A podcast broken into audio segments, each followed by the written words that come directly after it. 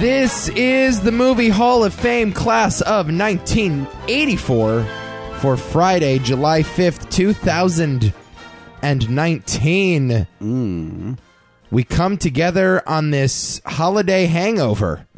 A holiday hangover? What are you talking about? You Well, it's the day after 4th of July. It's a Friday morning, and we're grinding this out because saying all of our listeners are going to be hungover, even though we're, we're not going to release this right away? No, we are. We're, it's coming out. We uh, we are giving the good people the audio content they so desire That's good. because they got so hammered, and a few of them might have lost their thumbs the night before. How would they lose their thumbs the night before? What, like blowing up fireworks in their hands or something? One of them might have pulled the Jason Pierre-Paul. You never know. What the fuck? what did you do? I sat at home, watched Mad Men.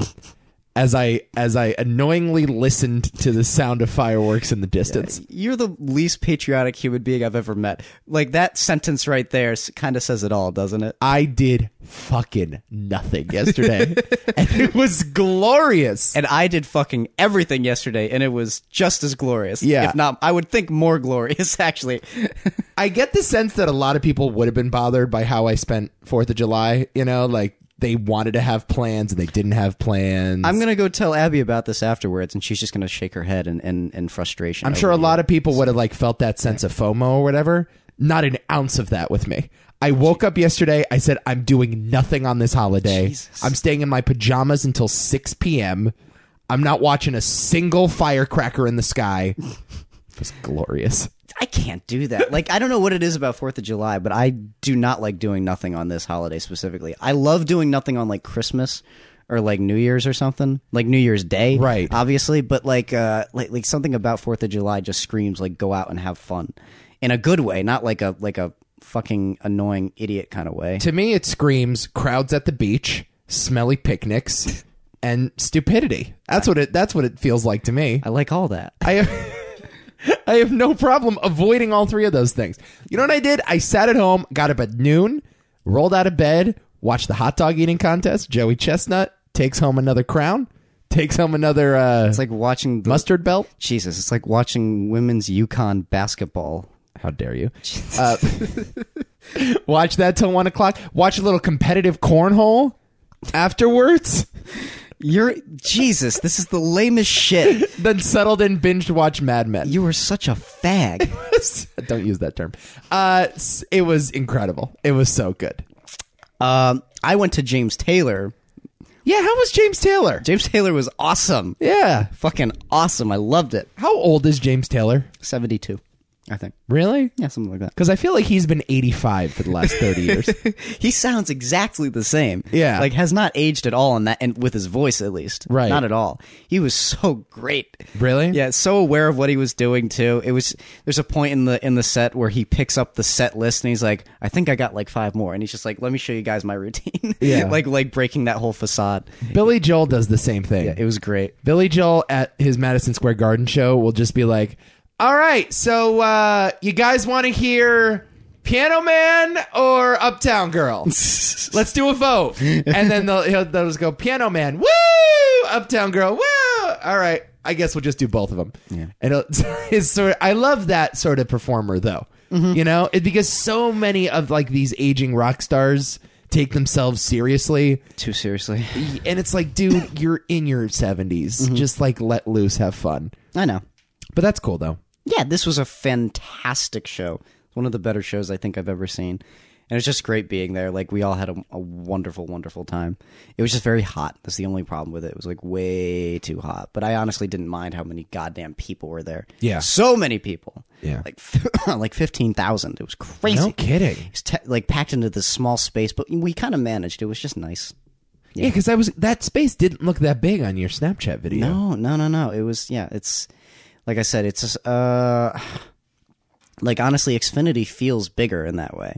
Really? Yeah, No kidding. Um, cool. I'm glad you had a good time, I had a great time. and I had a great time too. That's good. I'm happy for you. Everyone should know. You had a great time doing nothing. I spent the Fourth of July exactly how I wanted to spend it, and there's nothing more American than that. Self determination. I agree. Did you watch any of Oh, these movies for the Fourth of July? I did. oh God,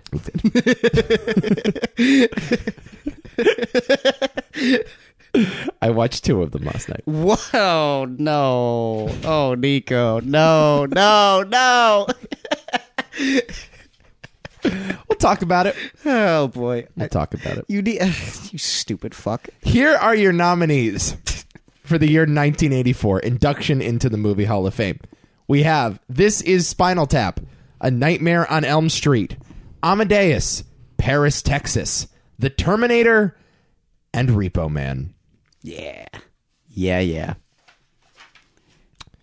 You Should know, I- should I get to this? n- No, I'm gonna. what do you, save it. what, what, what, what, what, what are you doing? What are you No, doing? Uh, We'll talk about it later. All right, all right. This is another weird year, I think. It's funny, like how close eight, like with uh, eighty five and eighty four are with their strangeness. Yeah, Like e- equally, just weird movie years. I would say this is a f- way stronger year, though. It's Like- cl- I think it's closer than you think. Really? yeah. Okay. Well, we'll talk about it.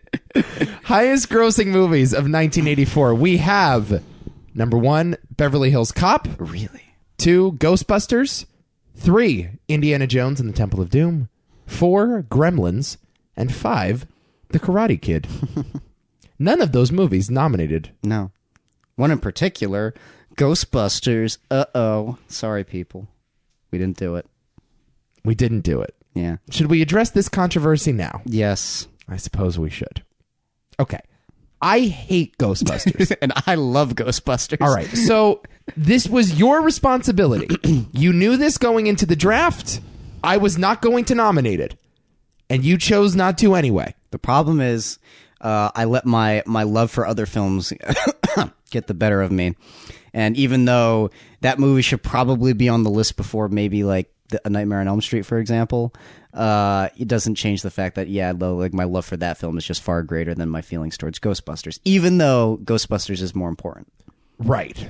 You didn't feel a responsibility as the host of this podcast to nominate the most iconic movie. No, Because I think the consensus would, if we like polled Twitter tomorrow, which we may do, uh, I'm pretty sure Ghostbusters would be the most popular. like wipe the floor. yeah. and for good reason, in my opinion. However, uh, yeah, no, it's. I think it's just because you don't love the. If you if you liked this movie, it probably would have gotten nominated. No, you could have still nominated it, and we could have debated it No. for sure. But I would not have put it in. No, I wouldn't have. It's. Our, I would. Here's the thing: is that I would argue it is the the the one that should get inducted. it's that and one other film that we will probably discuss. Spoiler alert. You could have. You could have put it on the the, the list. Dude. I th- well, here's the issue: is that that one other film is like like if you don't put that one in, I'm going to kill you. oh wow. Yes, you are going to die by my hands if you don't put this one film in. so the fact that we nominated that one other film made me feel better. So I think we're okay. Okay. Doesn't change the fact that I I think you're wrong about Ghostbusters and you think I'm wrong about Ghostbusters. I So- just came to a revelation. I saw Ghostbusters at a re-release. I think like it was a Labor Day weekend re-release, 30th anniversary or something. And I took my sister to see it. She'd never seen Ghostbusters. We went to the theater and I'm like this is going to be fucking awesome seeing Ghostbusters on the big screen. And I watched it and my sister was bored out of her mind and I was like, "Oh, wait a minute. This ain't how I remember it." it's so slow. Oh, man. It lacks like a like distinct style or voice, just like on a comedic level. It's not like that alive of a movie. It's actually kind of dry and plain. okay. The performances are what they are. Like Bill Murray is really good in it, and I think that we give the movie too much credit because Bill Murray is so good in it. But everyone else is just sort of plain. Harold Ramis is awesome in Yeah, that Harold movie. Ramis is fun. I, He is the funniest thing about that movie, and I laugh every time he's on screen. I prefer Bill Murray's performance. No, no. This is where I will like fundamentally disagree. With, I think like most Ghostbusters fans might actually disagree with you on this one. And that climax, although iconic with the Stay Puft Marshmallow Man, Not that great. is not that great. Yeah. It's just not that great. Crossing the streams, who cares? Yep. Although I do like the line, I'm terrified beyond the capacity of rational thought.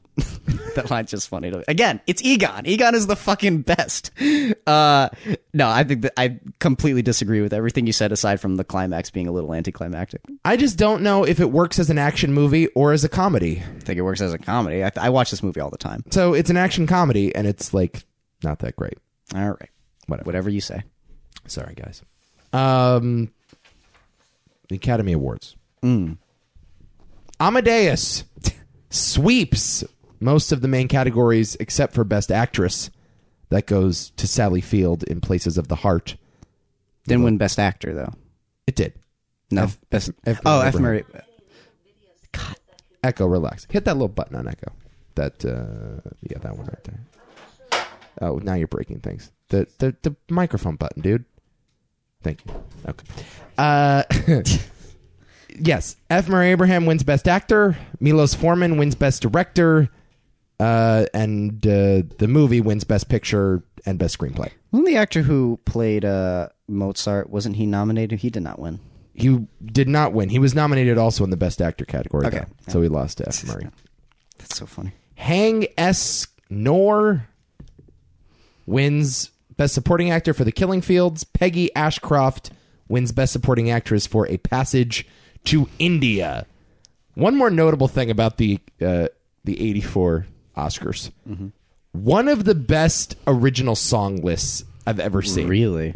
It is such a stacked year. What is it? So you got uh, Against All Odds by Phil Collins for the movie Against All Odds, Footloose from Footloose, Let's Hear It for the Boy from Footloose, Ghostbusters from Ghostbusters, and the winner I just called I Say I Love You to Say I Love You by Stevie Wonder. Wow. From The Woman in Red. Wow. And strangely enough, not a single song from Purple Rain gets nominated.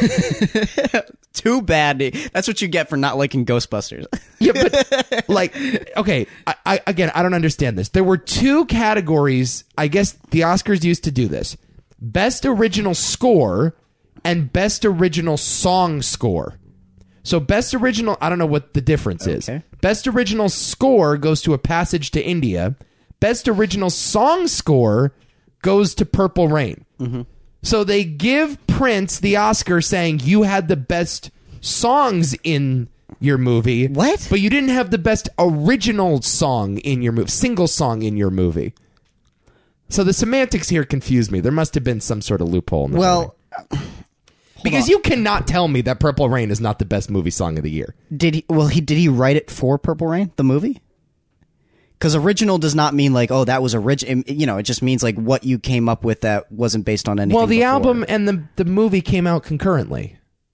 Okay, I would need to look into see like, uh, w- like whether or not he wrote the music for the movie specifically. Yeah, but the album won best original song score though. So that implies that that album was written for the movie. See, the criteria on this like confuses me because I've seen stuff like this before, and then you read into it, and it's like, oh, actually, it was just an album that was used. It's like it's like the MTV Movie Award. They're that Right. that level of stupid. yeah. I don't know. If, if there must have been a loop because you can't tell me that like Like, what is original song score though? Like, I've I don't know. I've never heard that term before. Like, okay. I don't know. All right, But what- there you go. I I should just say good year for movie songs. At least they acknowledged it. Yeah. Okay. Honorable mentions. This is when we get into some controversy. we did not nominate Splash, Oh yeah. Well, Police Academy, 16 Candles, The Natural, Redford. Uh, I kind of like that movie, actually. okay. I like it. I acknowledge that it's kind of stupid, but I really like it. Uh, Indiana Jones and the Temple of Doom, third best Indiana Jones movie. Ghostbusters, as I said. Gremlins, another iconic movie. Didn't need to get nominated though. I agree with you. Top Secret, Top Secret. Oh my god. You need to see this fucking movie. You need to see this movie. It's so good. I'll I'll get to it. the Muppets Take Manhattan, Okay. Neverending Story. Oh, oh, that movie scares the shit out of me. Really? yeah. I heard that from that people. scene with the horse going into the quick. Oh my god, it's the worst thing ever. it like scares you as a child, though. No, right? it's scary. I've seen it now, and I'm like, Jesus, that's fucked up. Fuck this movie. Revenge of the Nerds, okay. Beverly Hills Cop, as I mentioned, Have you ever seen that movie? Yeah, it's. I recall it being like far more serious than people give it credit. It's a for. drama. Yeah. Yeah. I think it was nominated for best screenplay, as a matter of fact. Yeah. Who directed it? Oh man, that's a great question. I know John Landis directed the third one. Shoot, I don't remember. Eddie Murphy's really good in it. Yes. He's really good, and that was one of like the Eddie Murphy star-making um, performances. I think Beverly Hills Cop and Forty Eight Hours both came out. No, I'm not. I'm sorry, not Forty Eight Hours. Shoot, another Eddie Murphy movie came out in '84. I always confuse scenes from Beverly Hills Cop and 48 Hours like frequently Yeah, because they just feel so similar in my head. I love them both though. Martin Brest, Okay. director of *Scent of a Woman* and one of our favorite movies of all time, Geely. Too bad. You got Broadway Danny Rose, a really good Woody Allen movie. I've not seen it. Oh, it's really good. Any other year it would have got on. I feel like on this podcast we've come across more Woody Allen films that I've seen that you haven't seen. Yeah. like we bring, we talk about this constantly, and I'm always like, "Have you seen this one?" You're like, "What the fuck? No." Yeah. And I'm like, "Yeah, no." I haven't seen Zelig, and I haven't seen um, what's the other one that you always bring up? Uh, Purple Rose of Cairo is a great one. Yeah, Oh man. Broadway Danny Rose though is really good. It's one of my favorite Woody movies. Okay. Purple Rain, as we just mentioned. Yes. You almost put it on. I told you don't worry about it because again, I am worried about the health of this podcast. and this is where we get into some controversy. Adam, the Karate Kid should be nominated. The Karate Kid should be here. Don't me. What are you, a horse? No. Don't me. Uh, I, I don't think it should. Maybe this is my Ghostbusters because yeah, I don't love this movie. You don't love the Karate Kid? No, Who are you? I like it. Dude, I think The Karate Kid was my most rented blockbuster movie. Why? I rented it every other week. No, like it's a good movie and everything. Like it's it doesn't deserve any like flack or anything. But it's but I mean, yeah, I don't think it's better than any of these movies. I don't think it's better than a single one of these movies Hold my beer. by like a mile. We're going to talk about it. Like I don't know if it's. By a mile! yeah, I don't think it's worth discussion. The Karate Kid is not worth discussion? It's cer I mean, you- we didn't nominate Ghostbusters. Let's also for like remember that. Karate Kid is a far better movie than Ghostbusters. Okay, Far better movie. let's move on now. All right. I have one thing to say before we get going. yes. Adam, I want to let you know. I deeply respect your opinion of cinema. I do. I do. I do a movie podcast with you. How long have we been doing this? God, uh, like this specific podcast Over two years, right? Maybe three years at this with point. movie hopping. Yeah. We've been doing this a long time. Yeah, I think Alien Covenant. When did that come out? Two years ago? 2017. Okay, yeah. It's been over two years.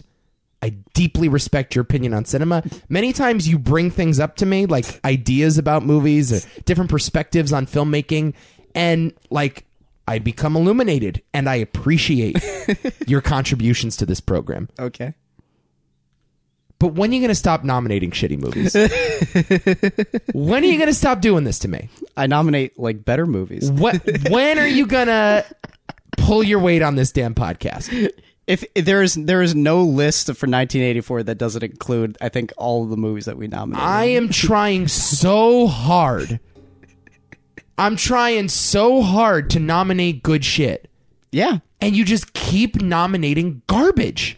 No. Why? Are you saying? Why do you insist on doing this to Are you me? saying my nominees are garbage? You're a loser. Okay, here's the problem. Here's the problem. What? It's the same type of garbage. Oh my god. Every single year. It's like it's become painfully predictable at this point. It it's so predictable which pieces of shit you're gonna not. If it was like a diverse group of shit, Okay. then I could maybe appreciate it some more. you wouldn't watch the diverse group of shit. it's like, oh, Adam is actually like you know is trying to introduce me to a type of movie that I've never seen before. And I would appreciate that. Mm-hmm. But every week you subject me to the exact same movie. And I hate them every time. I just- and you keep doing them. the problem here is you. It's not. Yes, it is because these are great movies, but you're just you didn't grow up on these kinds of things. You're not used to these kinds of films, which is maybe why I keep nominating them because these are very special films. to a lot of people, and you're just like, no, it's because of the content. It's not for me. It's not the content; it's the style as well. I think it is. I guess we'll get to them. Let's start on a positive note, shall we? okay. This is Spinal Tap. Yeah. That's one that I nominated. It is. I love this movie. It was your backup nominee, as a matter of fact. Yeah. You were not going to put it on, Not at first. which just, again, illuminates how terrible you are at nominating movies for this podcast. You are so bad at this. Whatever. Directed by Rob Reiner, written by Christopher Guest, Michael McKean, Harry Shearer, and Rob Reiner. Spinal Tap, one of England's loudest bands, is chronicled by film director Marty DiBergi on what proves to be a fateful tour.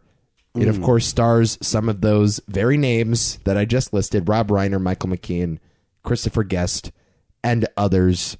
Cameos by like Billy Crystal, Fred Willard shows up. Yeah. It's a real who's who of a comedy. It is, I believe, correct me if I'm wrong, film historian, the movie that popularized the mockumentary genre. Yep. Pretty much. It's like the the it's like the mockumentary essentially. Yeah. Yeah. It's an interesting one to start on and it's absolutely hilarious. It's just one of the great comedies of all time, isn't Every, it? like everything about it and it just and it does help that it, it, uh, it's in the mockumentary format. It makes it so much funnier. Yeah, it does. These characters, they're the sense of humor. So none of them are actually British, right? They're all No, American. I don't think any of them are. but they're doing this weird parody of the Beatles and Zeppelin and the Stones and all of those British invasion bands. But it follows them not in their prime, but in their like farewell tour, essentially. Yeah. Or their like greatest hits tour, and how sad and pathetic a rock star's life can be after rock and roll has passed them by Yeah. and that stuff is just hilarious and i do love the sort of caricatures of british people the mannerisms how they talk how they interact with each other they just nail all of those performances Oh my god! Like the guy who plays uh, uh the the the guy in uh, uh Better Call Saul, michael The brother. mckean Oh my god! chuck, He, chuck and better call saul he's so awesome in this movie. Everyone's awesome in this movie. It's hard to really point out like a weak like even Rob Reiner's really good for what he for what he's supposed Yeah. to be doing. Yeah. and it's just it just kind of fits nicely into the into the whole. I remember like thinking like this was based on another band or something, but it's just not. It's just like fuck it, we're just gonna make this silly idea for a movie and just go with it. well it's kind of based on another band but it's more based on the idea of those bands no, It's it not- was like more tho- those bands as a whole, not like Yeah. one specific band. yeah Those shitty like. i mean hair there's a metal. lot of beatles in it and the logo for spinal tap is directly zeppelin related Oh, yeah. you know number 29 on afi's 100 years 100 laughs list Yep. they are very high on this movie as am i um i was thinking about this yeah. the name spinal tap is hysterical What do you mean? it's so funny. Like this medical procedure, this like really complicated medical procedure Spinal Tap. is the name of the band. It sounds great though. It's not even the weirdest name I've ever heard for a band, it, but it's. No, I it- guess when you think about it, maybe. well, it's one of those names that it sounds like a legitimate band name, but then you think about it for a second and you're like it's both a legit band name but also a commentary Yeah. on rock and roll band names. So it like it doubles as authentic and satire at the same time. well, that's the entire movie though. Like, like it just just the set pieces with the the the the laughs and whatnot, and all the clever gags they come up with just to kind of break apart like rock logic. Right. And of course, the most famous one is uh, the "Turn It Up to 11 Yep. scene, which is great. why not just why not just increase the sound on the 10 and make that the highest number Yeah, the, the, these amps here, it- it's uh, it's very special because all the numbers go to 11. 11, 11, 11. Does that, that ma- make it l- louder? Well, it's one louder, isn't it? Because what we do is uh, when we want uh, to put just get everyone just an extra push over the cliff, you, you turned up to 11. Exactly. One louder. Why don't you just make 10 a little louder and make 10 be the top n- number and make that a little louder? These go to 11. one of my favorite little moments is when they're in the hotel room i don't want to just exchange jokes on this but i will so funny. let's just do it when they're in the hotel room and the the old man messes up their reservation and remember and so he calls like the manager over and is like you know this old geezer this like old twisted geezer and the guy who's like in his 80s gets offended and goes i'm exactly how god made me i just think but he says it like under his breath and it's just such a funny, depressing moment. and then you follow that up. I think it's like a moment later. They're looking at brochures for things to do in this local town. Yeah. And he goes, uh, So, what's the difference between mini golf and regular golf? oh, I think the balls are smaller. Yeah, the balls are smaller. it's so funny. Who's the actor who plays the anchor in uh, The Simpsons? Does the voice? Oh, 'Cause he- He's just the guy who has the cucumber in his pants. Oh, yeah, when they go through the metal detector. oh, I just have my cucumber in my pants. it pulls out a fucking cucumber. Messing with TSA. Oh, it's so funny. I love when like, what would you do if you weren't uh, if you weren't playing rock and roll? Probably work with children. I don't know why that's so funny to me. just hearing a rock and roll star say that. and then of course you have the Stonehenge thing, which that shot is such a hilarious like visual moment. I like fell out of my chair laughing. It was the f- to see to see these little people dancing around a foot high stone edge. Tripping over each other. no, but it's actually like brilliantly shot because Yeah. the way Reiner shoots, he shoots it from below and it starts descending and it looks really massive. but then you go to the wide shot and it's just this like foot high model of st- essentially a diorama that is half the height of these midgets the weird, like, it's who like are the- dressed up as elves. it like it like dips its toes into like the surreal when that happens. Yeah. it's so great. Like, oh, I love creative shit like that. Like, how do you think of th- this whole this whole gag? Oh my god, we gonna do Stonehenge? No, we're not gonna do fucking Stonehenge. it's a just tremendous movie, man. It's so good. And I will say, in the realm of impact, Very impactful. you don't have the Sasha Baron Cohen movies without this. No, I agree. You don't have Best in Show without this, another Christopher Guest movie. You don't have The Office or Yeah, I Parks and agree. Rec. Yeah, that's true. Or Arrested Development or Trailer Park Boys or you, or Modern Family. Like it had a tremendous impact on television comedy. oh, because it made that stuff viable. They said, oh, we can actually do this now. Let's do it. Yeah. Um, I know, again, there were other mockumentaries before this, but this is the movie that popularized the genre. And I would not mind whatsoever if this was the movie inducted into the Hall of Fame. Sure. I think it's excellent. Anything else you have to say about it? Nah, nah, I love this movie. Love this movie. Okay. A Nightmare on Elm Street. Yeah. All right. I Directed guess- by the great Wes Craven.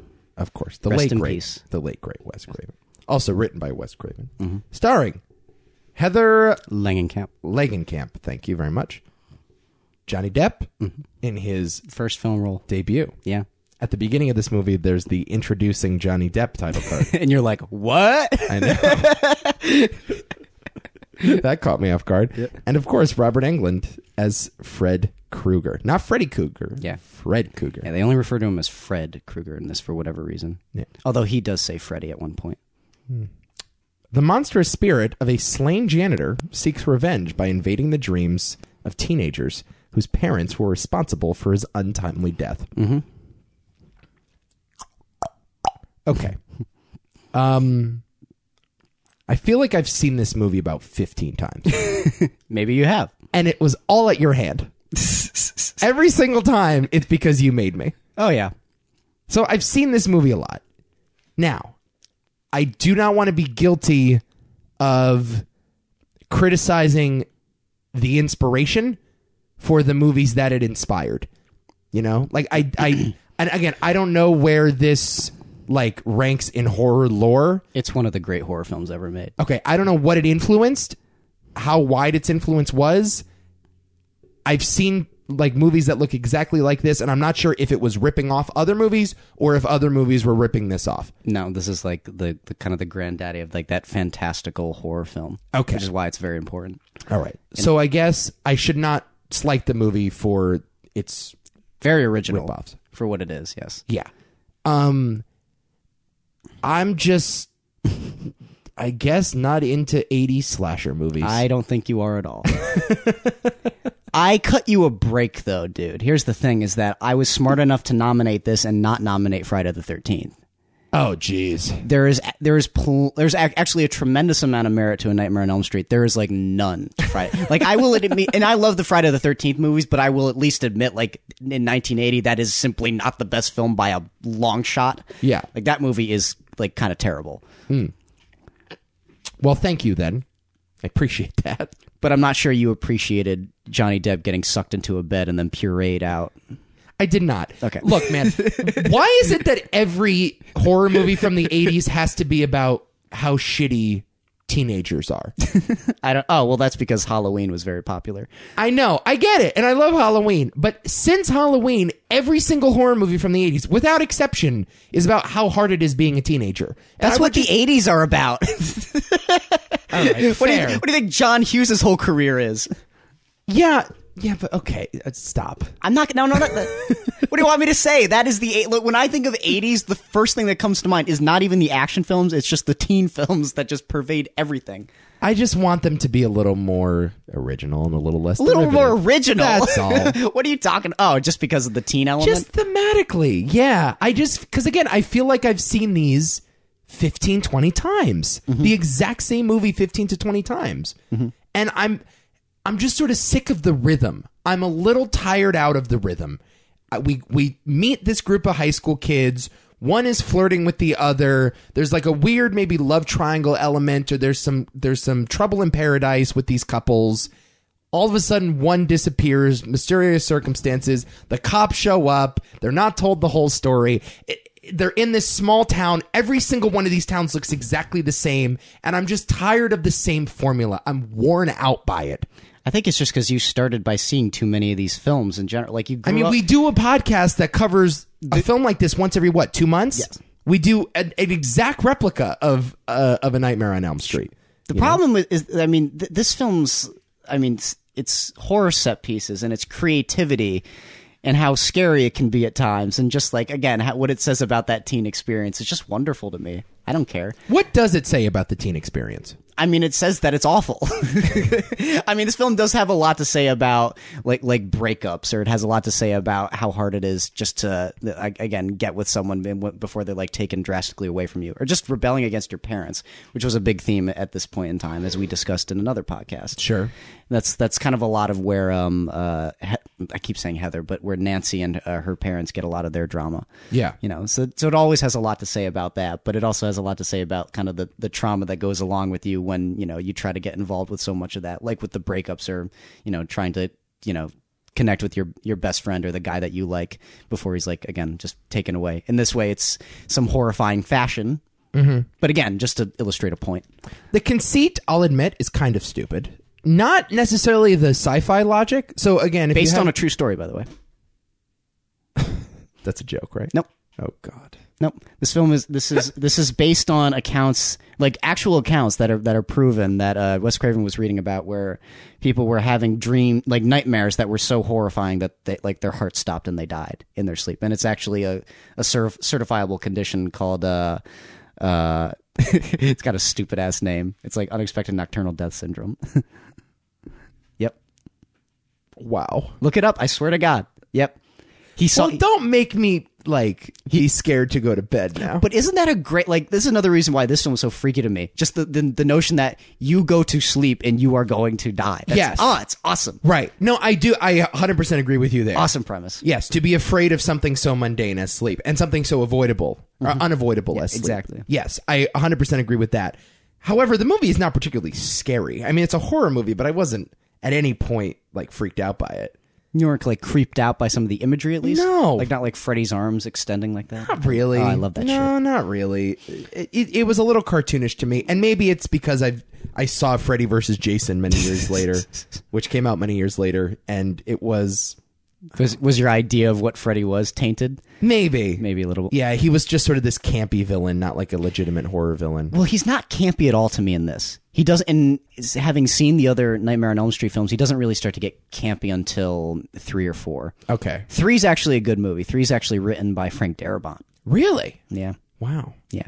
I, I would recommend seeing three. Uh, two Is this your favorite one though? Oh god, it's not e- like maybe New Nightmare, which is another one that Wes Craven directed later, but that's like a like a, uh precursor to Scream. It's like very self-referential. Like the characters, the actors play themselves. Robert Englund plays himself, and Mm-hmm. Oh. they're, they're like haunted by the the like the fame of Nightmare on Elm Street. Oh, that's cool. you would you might get a kick out of it. It's interesting. I really like Scream. oh, Scream is phenomenal. Yeah, but again, Scream is more of a comedy to me than it is a Yeah. horror movie, Yeah, it's and a- I appreciate that it just goes for it as Oh a yeah. comedy. Well, e- even uh, Wes Craven acknowledges that it's a parody, yeah, which is why Scary Movie confuses me because it's a parody of a parody. So that's right.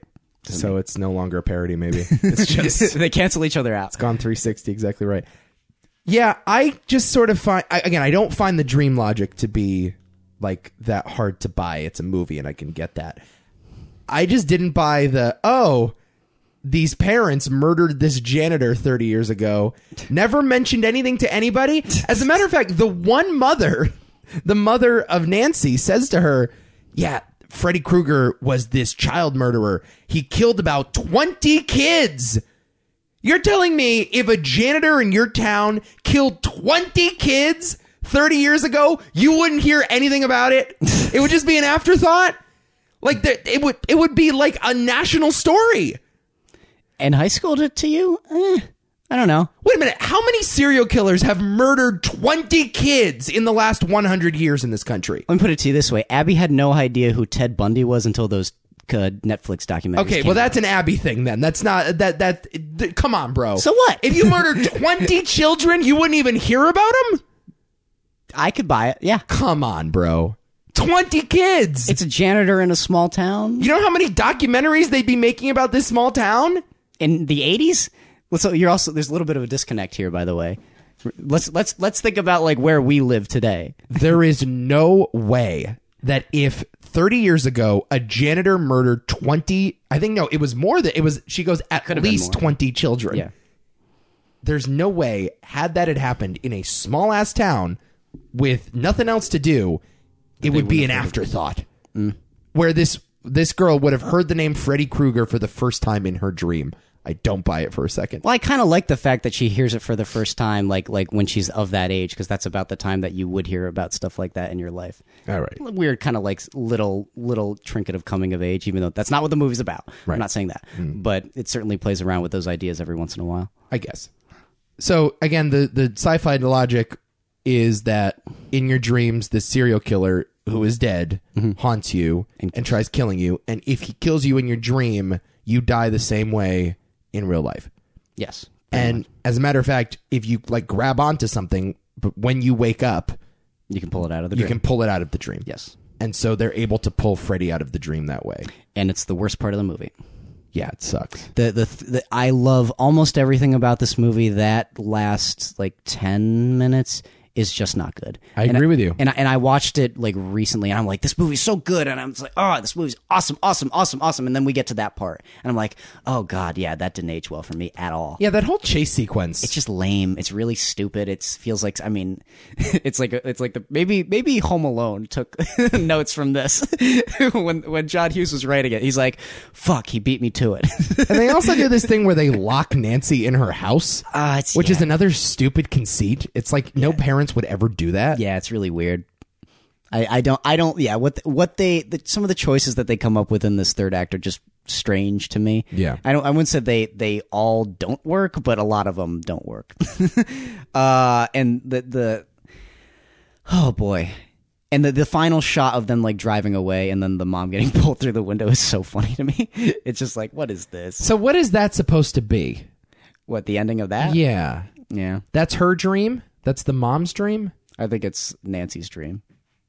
Even though we figure out that Nancy like like ultimately lives.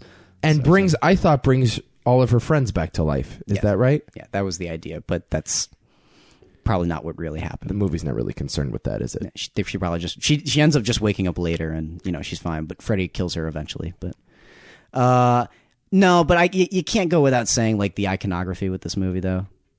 Like, Like Freddy himself, like the shot in the bathtub, like the the the floating uh, bedroom death, which is like one of the most famous uh, horror deaths in cinema. yeah, so that freaked me out for sure. I oh, I love when she's just getting tossed around the room and then she gets dragged up the wall. It's just oh, it's again what this film comes up with with just its horror imagery is really really inspiring stuff.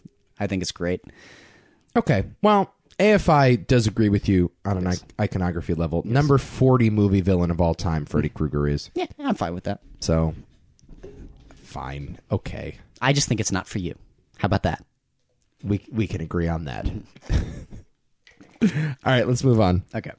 The winner of Best Picture that year, a critical darling, Amadeus, directed by Milos Forman. Milos Forman, come on. Chill out, dude.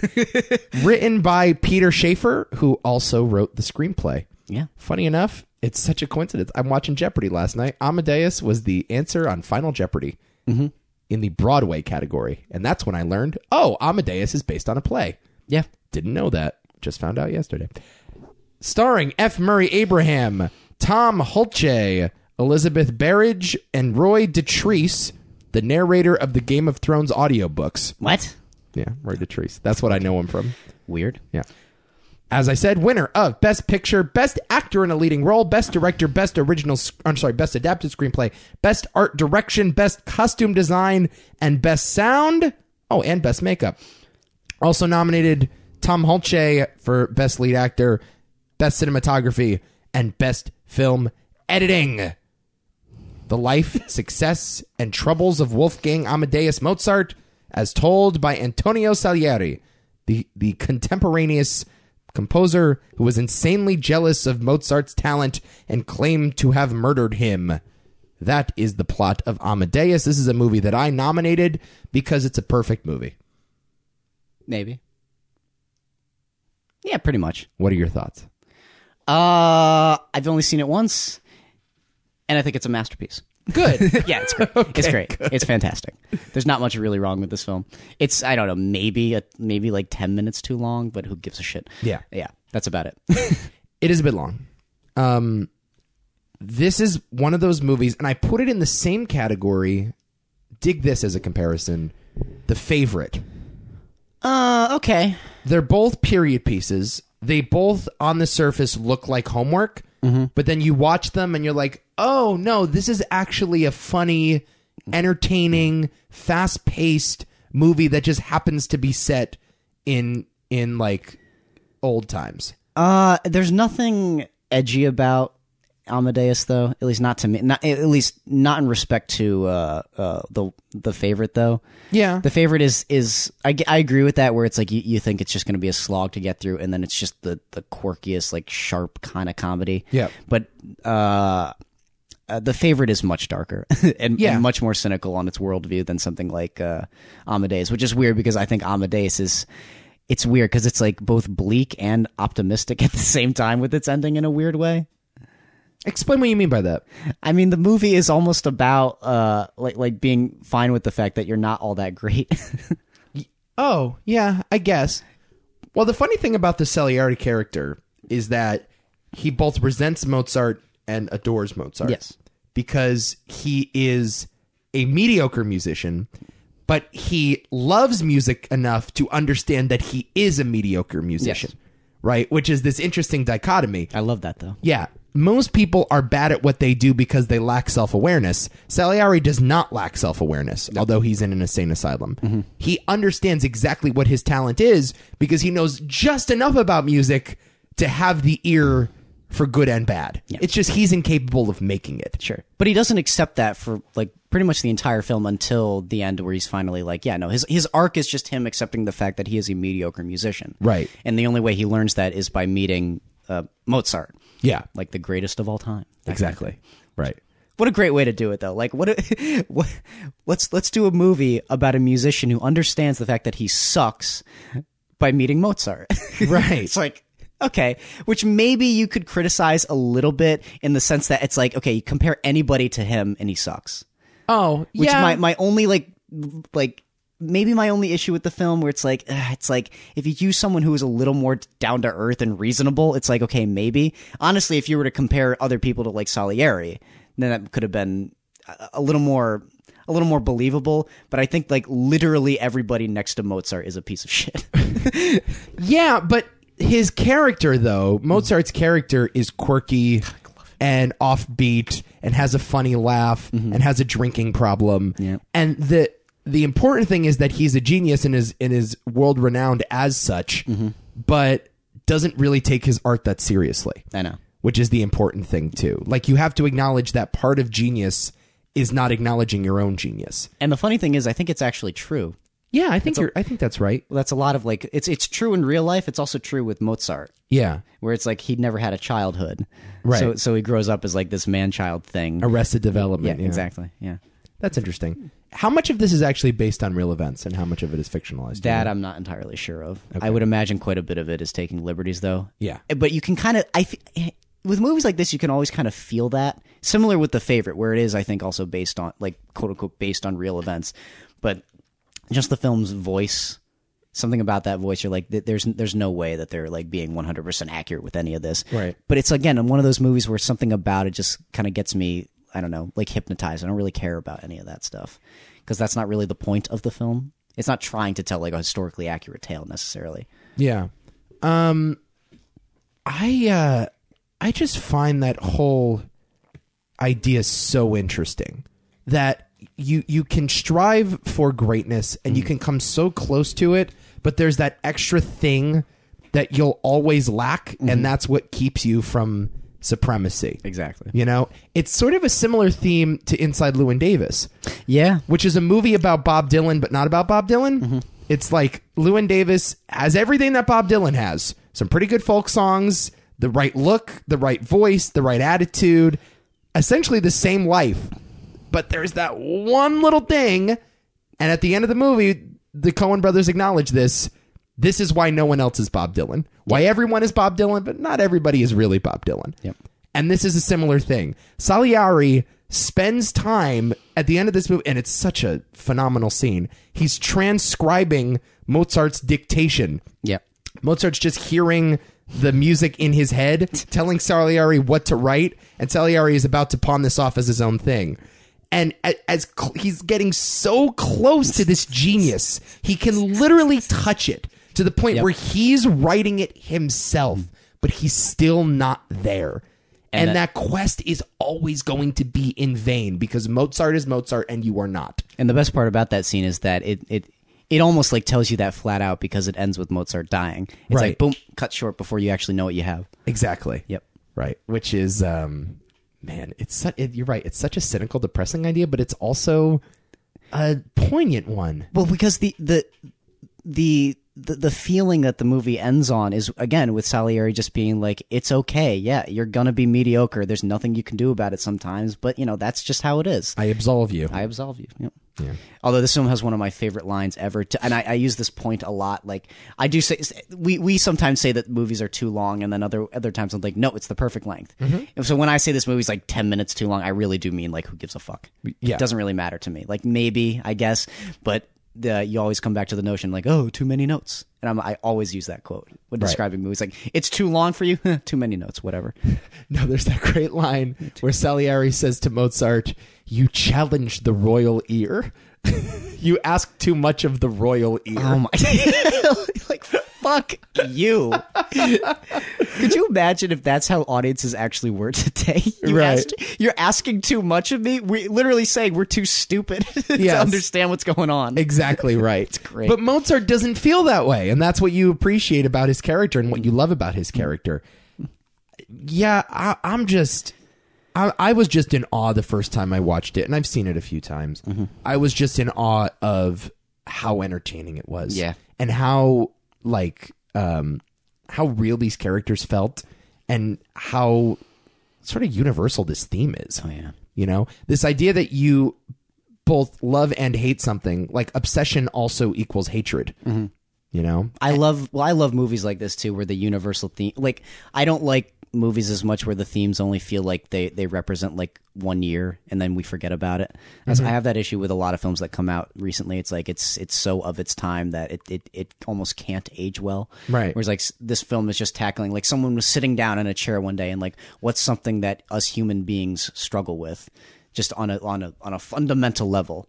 And this is certainly one of those ideas. I love that. I love it when movies do that. We just talked about the assassination of Jesse James Mm-hmm. by the coward Robert Ford, and this deals with a lot of similar themes. I agree. You know, F. Murray Abraham Salieri spends the entire time torturing Mozart, just making his life a living hell. It's great. because he wants to be him. Yep. And you you kind of can sympathize with that, although you would never take it to that extreme. No. You understand the idea like when you're in high school, there's the attractive kid getting all the girls, like the high school quarterback, and you so desperately want to be him, and because you want to be him, you hate him. Um, and this is just taken to an extreme and y- you can't you don't know exactly why he's doing what he's doing but you get it I don't consider him really much of a villain. no not really he kind of is Uh, Well, that's the thing. Like, if you look at like general, uh, like like like the the rules of any narrative, he would probably be considered the villain, but he's also kind of the protagonist. yeah well, he's your point of view character yeah. and you feel so sorry for him in the end, and at least he and he acknowledges the the fact that what he did was absurd and wrong. right So yeah, afi puts it number 53 on their all-time movie list maybe a little high, you think maybe a little high. i think this movie's brilliant Yes, no, it's great. No, no, no. I don't want to take anything. I just, I mean, fifty, um, maybe a little high. man milos forman did not make a lot of movies but when he did he made a splash I know. cuckoo's nest amadeus people versus larry flint People versus Larry Flint. It's so hair good. oh, he did do hair. Oh God, that's right. Man on the Moon. Yeah. Still, like, made some absolute classics. Just died uh, last year, I right? know that was a bad one. Died in Danbury, Connecticut. How about that? Did he? Yeah. Wow. Born in Czechoslovakia, died Danbury, Connecticut. Well, tough life. Milosh. Where will I end up? Danbury, Connecticut. Oh, oh, The same fate as you and I, probably. Ah, Jesus.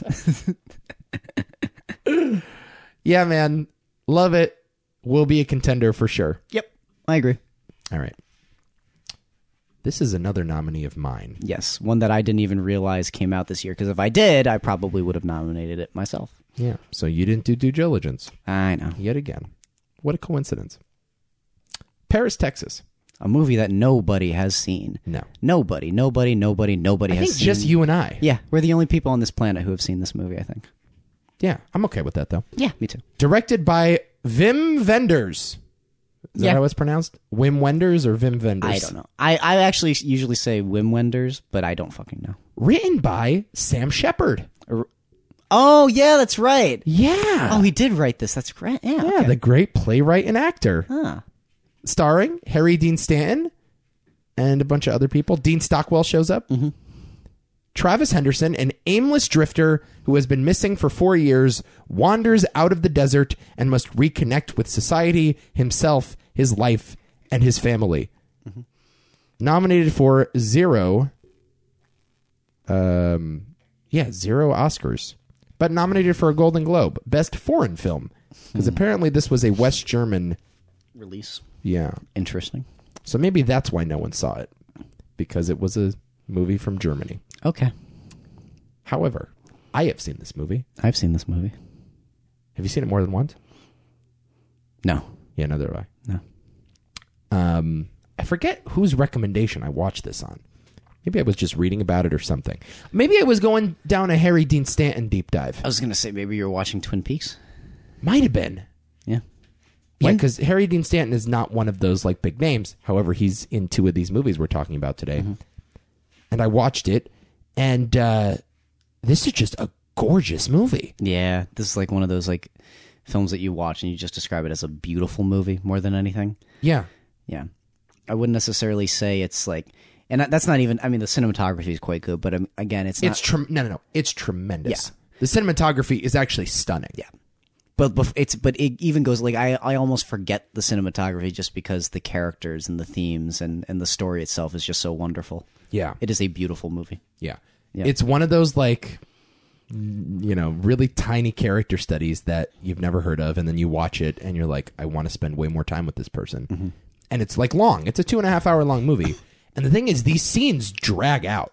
Yeah, no, this is a slow burn kind of a film. It's a slow burn, but like you expect a cut to happen and it just never comes, or at least it comes two minutes later. And it gives you like this dreamlike, trance like quality. Yep. Where you're sitting there and you're just with this guy Yep. wandering the desert, and your mind starts like focusing on things that you shouldn't be focusing on. That's what a slow movie will do. yeah. I, I feel this all the time when I watch David Lynch movies. I'm like, man, the story should really be picking up right now, and like the director should have the the uh, the good sense to cut, but he's not. So I'm staring at something. What am I going to focus on? And I just find myself looking at the desert and looking at Harry Dean Stanton's face and looking at the beautiful color palette and thinking about shit that you wouldn't think about in a Fast and Furious movie. No. Or in Die Hard No. you know and so it's a hit or miss because sometimes you just get bored out of your mind but there's enough here it's a rich enough movie both visually and story-wise for you to just become entranced by it and that's what i was when i saw it Oh my god, you have to do that with movies like this. This is a like hold on your moments kind of a film, Yeah. which is a phrase I say a lot. A, a big big issue I have with a lot of contemporary filmmakers, where I'm just like, why don't you just like stop cutting? Why don't we Yeah. just look at something here that to to actually i- elicit a point, or you know, to, or to say something that you couldn't have said otherwise necessarily by by changing the shot. And this film is always doing that, especially in the beginning, where this guy is just stuck out in the desert and he seems like he's going nowhere, or he doesn't know where he is, or anything like that. And I just ah, this is like one of my favorite films about running away or, or coming back to your issues. You know, and and and almost understanding that, like you like you know you made mistakes, and, and you know there's things you have a responsibility towards, even though you don't if necessarily know if you can do it if, or if you're ready for it. But that responsibility to to go back and actually do something about it, you know, is more powerful than anything else. You know, and, So I'll give the plot synopsis in my own words, I guess. So this guy, Travis, he doesn't know what his name is, is a mute for much of this movie, right? well, he like exiled himself to the desert essentially. Like, was it after he had his kid? Yeah. I don't want to spoil the exact events, but there's a revelation in the peep show about what he did before he left. Because I, I really want people to watch this movie and Yeah. enjoy it themselves. So I won't I won't spoil it too much. But yes, he does something. He then goes away, forgets where he's from, who he is, doesn't talk for a lot of this movie, and then all of a sudden re enters his family's life Mm-hmm. in an interesting way and develops new relationships with his son and his ex wife, Mm-hmm. who has moved on to uh, a, a less respectable career, let's say. It's so sad. Some questionable career choices. I think it's very relatable. Yeah. I've I've I have known so many people who have like come in and out of my life like that, and you don't know how to handle them always. Yeah. you're not really sure what you should be doing, or even even whether or not you should even take them in. But you just kind of do it anyway, and you try to like get them back on their feet, and it's really awkward and confusing. But again, it's another one of those movies where it's like your sense of responsibility just kind of takes over just what he learns to get to the point where he meets back up with his wife though and the final the stories he's telling too it's another one of those movies where you could just tell where harry dean stanton was in love with it because i think it's his favorite movie Oh, that he's must ever be. done. Yeah. Well, it's one of his only starring roles. yeah it's it's that and one other movie that we're going to talk about Right. Which is not really his movie. Yeah. He's the He's- top he's build. top billed, yeah. Yeah, but he's not really the star. no Yeah. Um it's about starting over. yeah And is it possible to start over? Which is funny enough a theme from Mad Men, and I just watched an episode that is directly about this. about this like well, not this movie, but this idea. ah, okay Can you truly leave your life behind and start anew despite whatever bad things you may or may not have done? Mm-hmm. And that's like a question. Can you run from your past or will the past always catch up from you? Do you even want to run from your past? And if you do run from your past, are you the same person? Do you lose a part of yourself when you go away? okay Um, and I would say this movie lands on a pretty optimistic place for the most part. it's not perfect I No. mean, I mean it certainly says that you can you know make some things right yeah. but not necessarily that you belong in that place anymore. Right. Like like once you've burned a bridge, you've burned a bridge and it just can't get built again. Whereas like but at the same time there's still things that you can mend, like with with with the people on the other side, I guess. Yeah. So that's a really powerful idea. It, again though, it doesn't necessarily lead to Harry Dean Stanton's character being uh I don't know. His life is not completely put back together by the No. end of this. No. But he faces his demons head on. Yeah. And that's the important thing, I guess. Which I love. I love that in movies. Yeah. That peep show sequence, I think there's a couple scenes set in that peep show, right? I think, I think no- he goes to her twice, doesn't he? I think he he he either goes to the place and she's not there or whatever. Uh, no, I think she like where he's behind the glass. You mean? Yeah. I think it's all just one long scene. Okay. That's what I thought. It lasts, that's like a 20 minute Forever, scene, isn't it? It goes on for so long. it's at least 20, 30 minutes. It's yeah. Just him talking. I think uh, like s- like the uh, a YouTube channel that I love to watch called Cinefix like described this as like the best like revelation scene ever maybe. Yeah. like a, like characters finally because there's lots of movies where characters like uh, are estranged and then they come back to each other and they describe this as one of the most interesting and powerful examples of that especially because she doesn't even know it's him yet Right. because she's he's behind this glass and he's talking to her and normally you would tell like the stripper to like you know take their clothes off and do whatever but he's just like no let's just talk Right. like how you doing And they talk so long. oh it's great but it really is compelling and it's shocking how compelled you are. It's like you're sitting there. Have I been sitting here for a half hour watching this scene? Yeah. It's like you check your watch, but you're still into it. You don't like check your watch in a bad way. Mm-hmm. I know. You're shocked with how long they can keep up this ruse. you're like leaning forward like jesus what is going on like it's so so many interesting things going on in that scene too Yeah. it's just it's just so beautiful and captivating and i just love i love the progression of it it's like it it takes its time to get to the point where she kind of feels like wait a second is that travis Right. Hmm. is that travis it's wonderful it's not a quick revelation at all he doesn't like break it out to her immediately i just love where this film goes and the fact that he doesn't actually tell her immediately mm-hmm.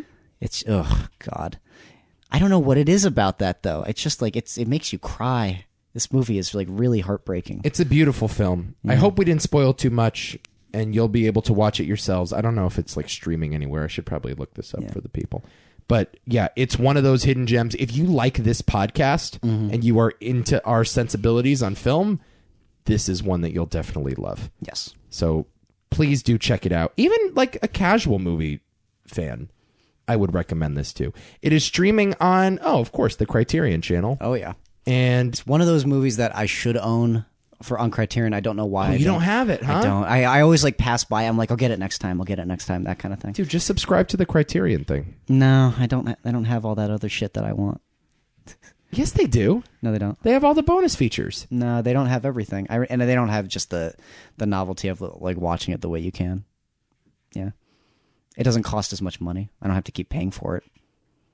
Yeah, you just have to spend thirty dollars on one DVD one time. So what? I don't spend money on DVDs that often. Okay. Why is that so strange to you? I mean, I don't know, because I'm like alive in 2019. Oh, because it's maybe like a- that's why. It's a what, what's wrong with that? maybe because like I'm a young man that grew up in the 2000s. what is your point? Well, like I don't know, a good portion of my life has been spent watching the advancement of technology, and you've decided to just spit in the face of that Who advancement. cares? I'm not spitting in the face. I'm not stopping you guys. No, I'm not. I, it just it just kind of reeks of the vinyl heads. Oh my You're God. like one of those you people. are so weird, man. your your logic is so shitty. I'm just like, no, it's easier for me to watch them on this little box that I have. Okay, great. it's not easier. yes, it is. You gotta pull out the DVD. Where you am gotta I make gonna- sure it wasn't scratched. Where am I going to watch on my computer? Get a smart stick. Get like a No. Roku. th- Well, again, no. It's such a fucking. you don't have a Roku. No, of course I don't. You don't have like a Fire Stick. No. How do you watch Netflix? I watch it on my Xbox. Oh, th- I'm sure Xbox has a Criterion app. No. Oh. It's a pain in the ass. I tried doing Spotify recently. Fuck Spotify in the ass. I get so, I, I oh, it's like I dr- it's the worst. I fucking hate it.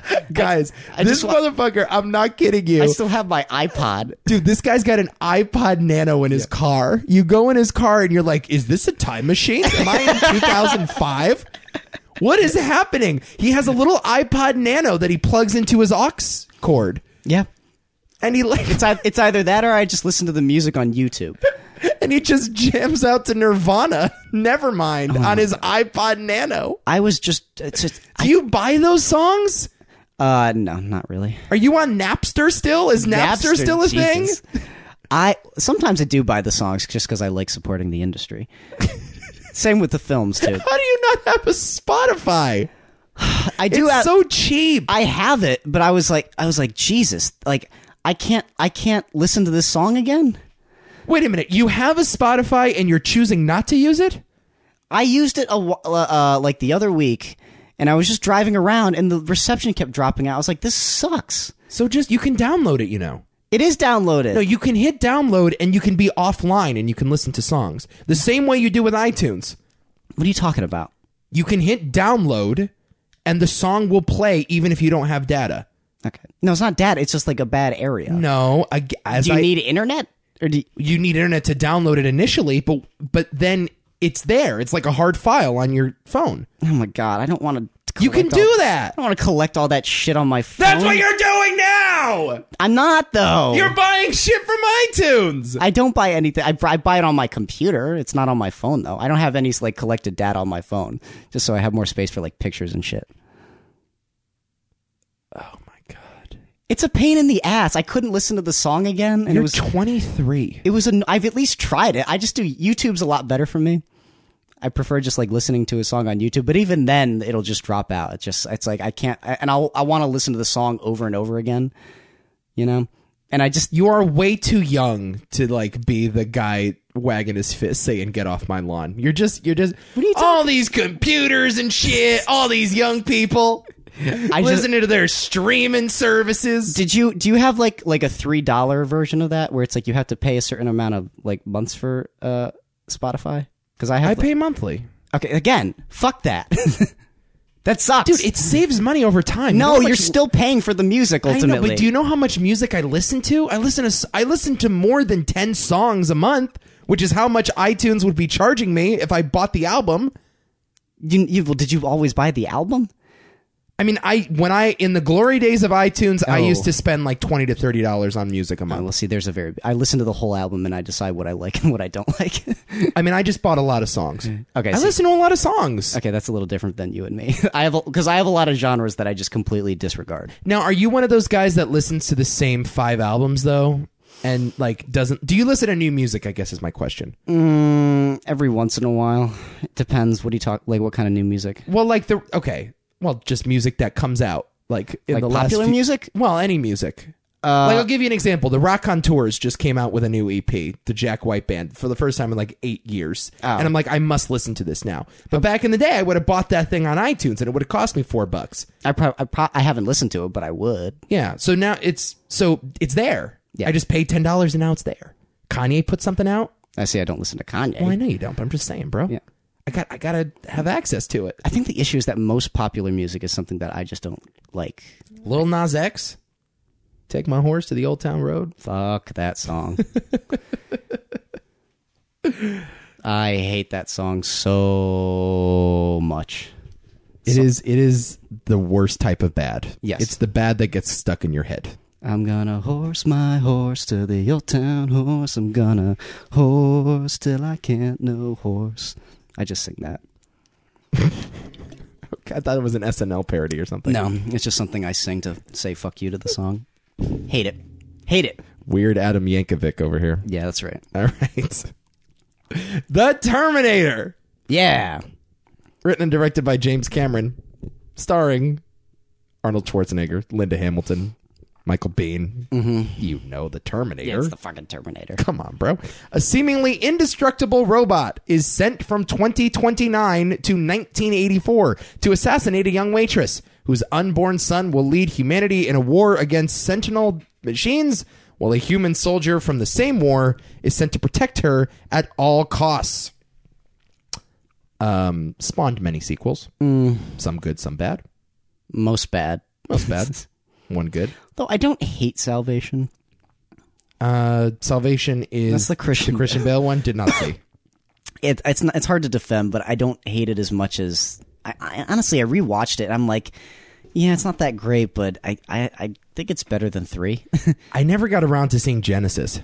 I didn't bother with that. Okay. Did not even bother. But they're doing it again. Yeah. With Terminator Dark Fate. Directed by uh, Tim Miller. Correct. The Deadpool guy, right? Yes, correct. And coming out November 1st of this year, Linda Hamilton back as Sarah Connor. I'm also not sure what to feel about that. Yeah, I don't know. Let me ask you a question. Why do all of these subtitles fucking suck? Dark Fate? I don't know. Where did they get that one? Because they talk about fate in Terminator all the time, and they won't shut up about it, and it ruins the entire series. Genesis with a Y? Yep. Ugh. Here's the issue, and I mean, we'll get to the. Well, I'll just say this now. ahead. These movies should have stopped after two. Yes. And I don't just mean because the rest sucked, it's just because thematically that's what the movies are all about. Yeah, there's nowhere to go. Yeah, the point of the movie ends at two. So the fact that you keep making more sequels completely like nullifies the other ones. For sure. It makes a makes it ugh, it bothers the hell out of And me. they keep messing with the timeline. Exactly. Oh my god, you It's can't- like just do a hard reboot then. that's what they they Terminator Genesis. I know erases uh, all the previous Terminator films, Okay. and it was so poorly received that they just resti- decided, yeah, fuck that movie, it doesn't exist. So we're going to do it again. yeah, Just really bothers me. I know. All right. So I understand like Judgment Day is considered one of the great action movies of all time. I agree. It is one of the great action movies of all time. So everybody talks about that. And I love Judgment Day. Do Yeah, not get me, me wrong. too. I just think this movie is better. Better. High five. High five, dude. It's one, of, it's one of those movies where I, I grew up, I was younger, and I thought Terminator 2 was better. And then one day I just sat down with the, the original Terminator and I just realized, like, every this movie is, like, never misses a beat. It, you're so right. This movie is, is like, this is a perfect movie for me. Almost perfect. Well, it's kind of short. It's shorter Yeah. than Judgment Day, which is the key. So it's like a lot more succinct Oh, and compact. and the story is so much simpler. Mm-hmm. First of all, I just like Arnold as the villain more than I do the hero. Oh, he's so good. But here's the thing he's actually good as this particular villain, like, really good. And he's good in Judgment Day too. I like I, I he's very good in these movies. Obviously, this is a career defining performance. oh, but he's, like, terrifying in this. Like, this movie, like, like is closer to a horror movie. For sure. Yeah. Especially that last sequence Oh, where he gets melted alive and he just keeps coming and coming and coming Yeah. and coming. It's great. Yeah, it's just an awesome work of of action and of horror. Mm-hmm. And James Cameron just directs the living hell out of Ah, this movie. so like this is like this is one of those movies where it's like a director kind of comes into their own. It's like his Jaws. Let me ask you a question: Is this James Cameron's best movie?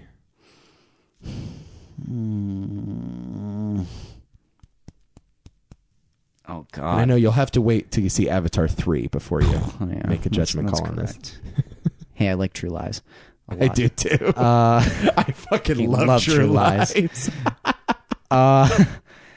It's either honestly, uh, it, it always comes down between this and Aliens.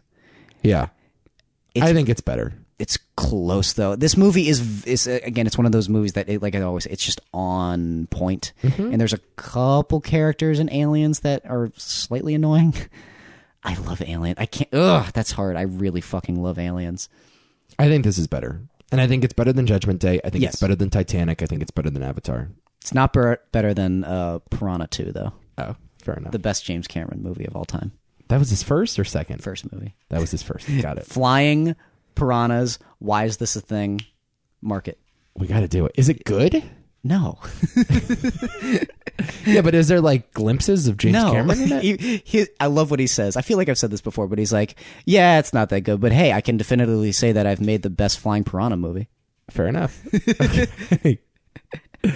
um, I'll be back. Yep.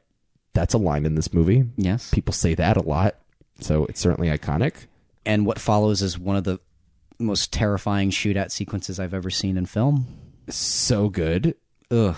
I get. I think it is better than the uh the sequence in the prison or not the laboratory in Terminator Two, where Oh, the the psych ward, you mean? Yeah, yeah. Oh, it's a lot better. Oh, it's Yeah. so much better. which is a great scene. I love that shootout as well. Oh, me too. where the what's I'm sorry, what is the name of the other robot? Is that the T T one thousand. That's the T one thousand. Yeah. So obviously, like that's an awesome uh, sequence where he's going through the bars and everything. Like what that movie uh, we'll we'll end up talking about Terminator 2, but like that mo- course.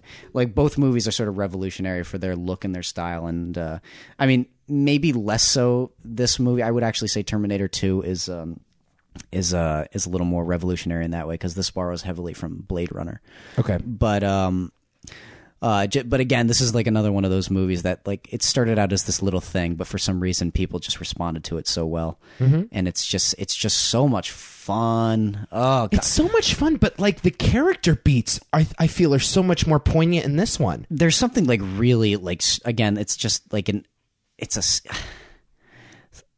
like usually in movies like there does there's there's a level of authenticity with the performances in this that is not quite there in Terminator 2 and maybe that's Edward Furlong's performance in Terminator 2 Yeah. plays young John Connor he's just eh, He's a little annoying. I remember him being a little annoying. he's coming into puberty his his voice is always cracking and it's just Yeah. it's distracting and Linda Hamilton is just she's sometimes really great and then sometimes way way too far Right. like just like what are you doing like no She's one's no Sigourney Weaver. no not even close That's, I think, the problem. She's not like the badass action hero. we gotta talk about Sigourney Weaver and Aliens too Of course. God, she's- She's awesome in that. Yeah. The thing about this movie is it sort of doubles as a Lovers on the Run story kinda yeah because you have the stuff with Sarah Connor and Kyle Reese. yeah um, and I I love their chemistry. I I love spending time with those people, and I think that's what I get out of this movie that I don't get out of Terminator Two, which is more of just like a flashy action movie with some cool special effects. This one spends a lot of time with those characters. Like you, they have that scene with in the motel room where they, uh, you know, eventually make the the uh, the baby the baby in the words of Jeremy Renner they make a they baby make a baby that ends up sending his father back in time to make him which obviously the time travel logic on that is a little wonky but you forgive it because the movie forgives it It's not about time travel. Right. That is not again, this movie does not make a point that this movie is all about time travel. Like you said, it's just about these characters trying to survive. right And what what we get out of that. Like what again, like you just said with the lovers on the run story, like how this movie blends genres together. Mm-hmm. It's not specifically one thing. I mean, it's considered one of the greatest science uh, fiction films ever made, and it certainly is that. Yeah, no But it- question. but I think you're selling it short if you just consider like a fun sci-fi film. It's not just that at all. could not agree with you more yeah and arnold what is there to say about arnold No, I actually think he's great. yeah I actually think he's like phenomenal in this role. He's un he's incredible. Yeah, so he's playing a robot. He's playing like a killer robot. And the guy in real life is basically a killer robot. so it works on that level, but I I could never see anyone else in this role. Nope. Which is why it's so funny that Christian Bale did a remake cuz it's like yeah. Yeah. what? Well, Christian Bale did not play the Terminator, Yeah, he plays John Connor, right? but Am I right? Ro- John Connor. yeah, he right? plays John Connor. But, but they but Arnold is not really in that movie. They have his likeness, like a CGI likeness. You know, when they take a face and they put it on. Oh, but it's actually Arnold's face? Yeah. Oh, I didn't know that. Yeah, Oh, okay. All right, that makes sense, I guess. Yeah. But uh, listen, they're going to keep rebooting this movie until the end of time. Mm. Like, just get ready for it. Same thing that they're going to do with Ghostbusters. It's like every three years they're going to take another stab at Ghostbusters, and it's going to suck, and they're going to try it again. you know, LeBron James is going to keep making Friday the Thirteenth movies. Right, ex- yeah, exactly right. So, it listen, just accept it. It's never going to end. Man, I can't see another person in this role. No, You just can't. it- I it's actually fun to study him in this movie. Like it's and compare him to other films. Like I always, I always uh, put the notion out that Arnold is a much better actor than you think. If he's not talking, Yeah. he is a wonderful physical performer. Of it's course. like, like what what you could just learn just by watching his face and how he understands certain facial expressions. It's just I think it's actually like kind of great. At He's a times. performer. Yeah, he's excellent in the in this in that way. Like he, the fact that he doesn't need to deliver all this dialogue, and even the fact that the dialogue does not necessarily need to feel natural because of who he is playing. Right. Well, that helps a lot. Yes. it will f- yeah you can forgive the weird accent Mm-hmm. you can't necessarily forgive the weird accent in kindergarten cop No. you know in true lies like you just have to go with it there Although he's not bad in True Lies. i like him in true lies he's too. pretty good. yeah i do no i am 100% with you that arnold is an underrated actor in that way Yes. you know and in this you're you're one you're 100% right he is uh, terrific michael bean is awesome in it Yeah. michael bean's one of those actors too that's been around for a while he's, never got a lead role he's kind of a black sheep though.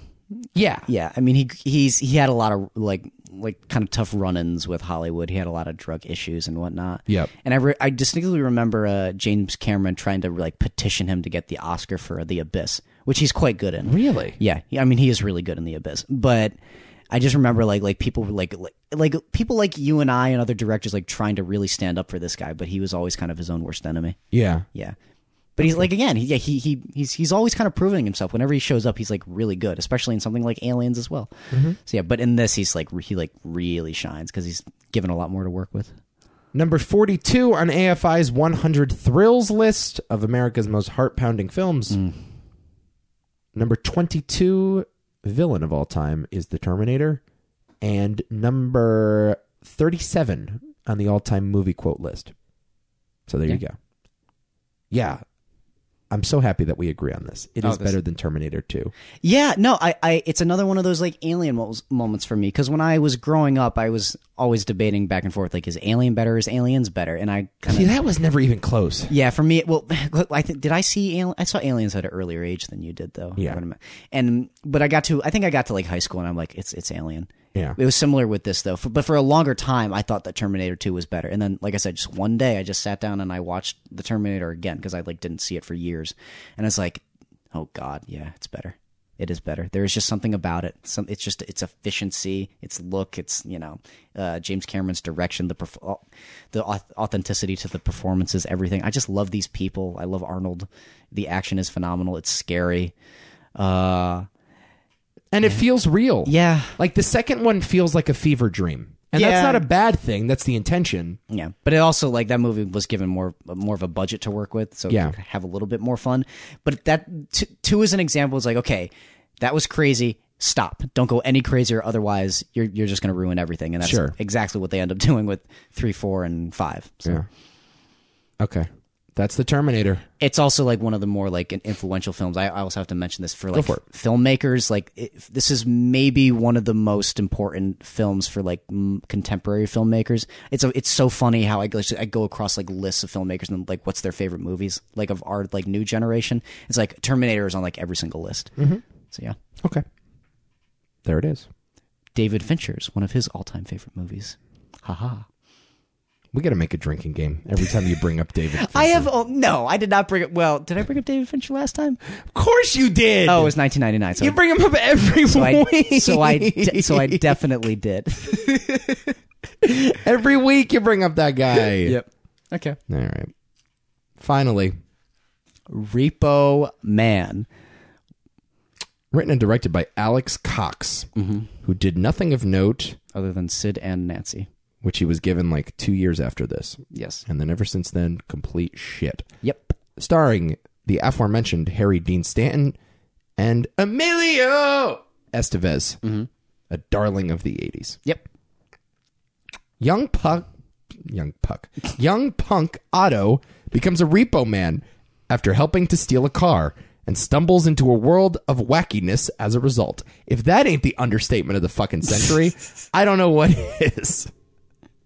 Keep going. Nominated for uh, no Oscars, obviously. A cult film, Nope. Widely considered one of the best films of 1984. And amongst its cult, it's like one of the more beloved films. This film was recommended to me by my uncle. It's one of his favorite films. He lives in L.A. and he, his words is like, I don't know if there's another film that best represents what it's like to be in L.A. at a certain point in time than Repo Man ever did. I'm like, Magnolia does a little better, in my opinion. Have you ever lived in LA? No, of course not. He's like, You want the best LA film, Adam? Watch Repo Man. I'm like, Okay. No kidding. And I was like, Okay, interesting. when I finally saw it, Does this movie have anything to do with Repo Men? no. Well, what do you mean? Oh, the, the, the. The movie, the Jude, Law movie. No, of course it doesn't. it doesn't. It has nothing to do with those movies.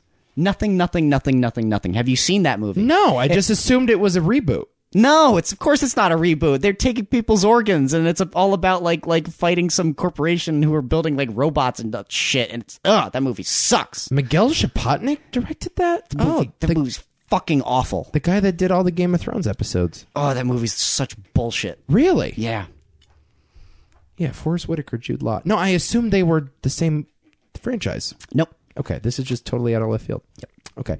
Um, watched it for the first time last night. I had no idea how you were going to take this one. Well, uh, allow me to illuminate you. What's this movie about? This movie is about. Well, what do you mean, like thematically, or just like? Everything. No, well, this movie is about a kid who is asked to do a horrible job, and uh, the entire movie is just him uh, d- trying to make this work for him in in all sorts of ways possible, all sorts of terrible ways, and ultimately saying "fuck the job" in a very strange ending. So there are aliens in this movie. Maybe I'm pretty sure there's aliens. no, maybe Well, there's at least a magical force that's evaporating people. Yes. We don't know if they're aliens or not, but there's have- something in a trunk that's killing people. we have no idea what it is. Okay, fine. Um, I did not like this movie. I did not care for it whatsoever. Okay. I, I just and the fact that this is on the list with Nightmare on Elm Street over the Karate Kid. It continues to boggle Oh, the it's so mind. much better than I The Karate actually Kid. would have preferred you nominated Ghostbusters just because I would Wow. have I would have respected you a little more. Damn. I would have respected you because at least like you're doing it for the the sanctity of this podcast. I would have respected it. I wouldn't have liked it. I would have respected Oh, it. this movie's so much better than both of those movies. It's not even close. All right, it's a commentary on consumerism. Yeah. I get it. It's a fuck you to society movie. It's about a punk. There, the, the the main character Emilio Estevez is a punk.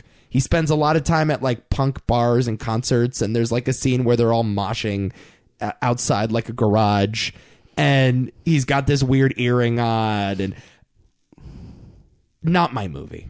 Again, not my type of movie. It's just not my sensibility. I was not this kid growing up. I can't relate to this kid. I know you probably were this kid. I wasn't. No, I wasn't quite this kid. yeah.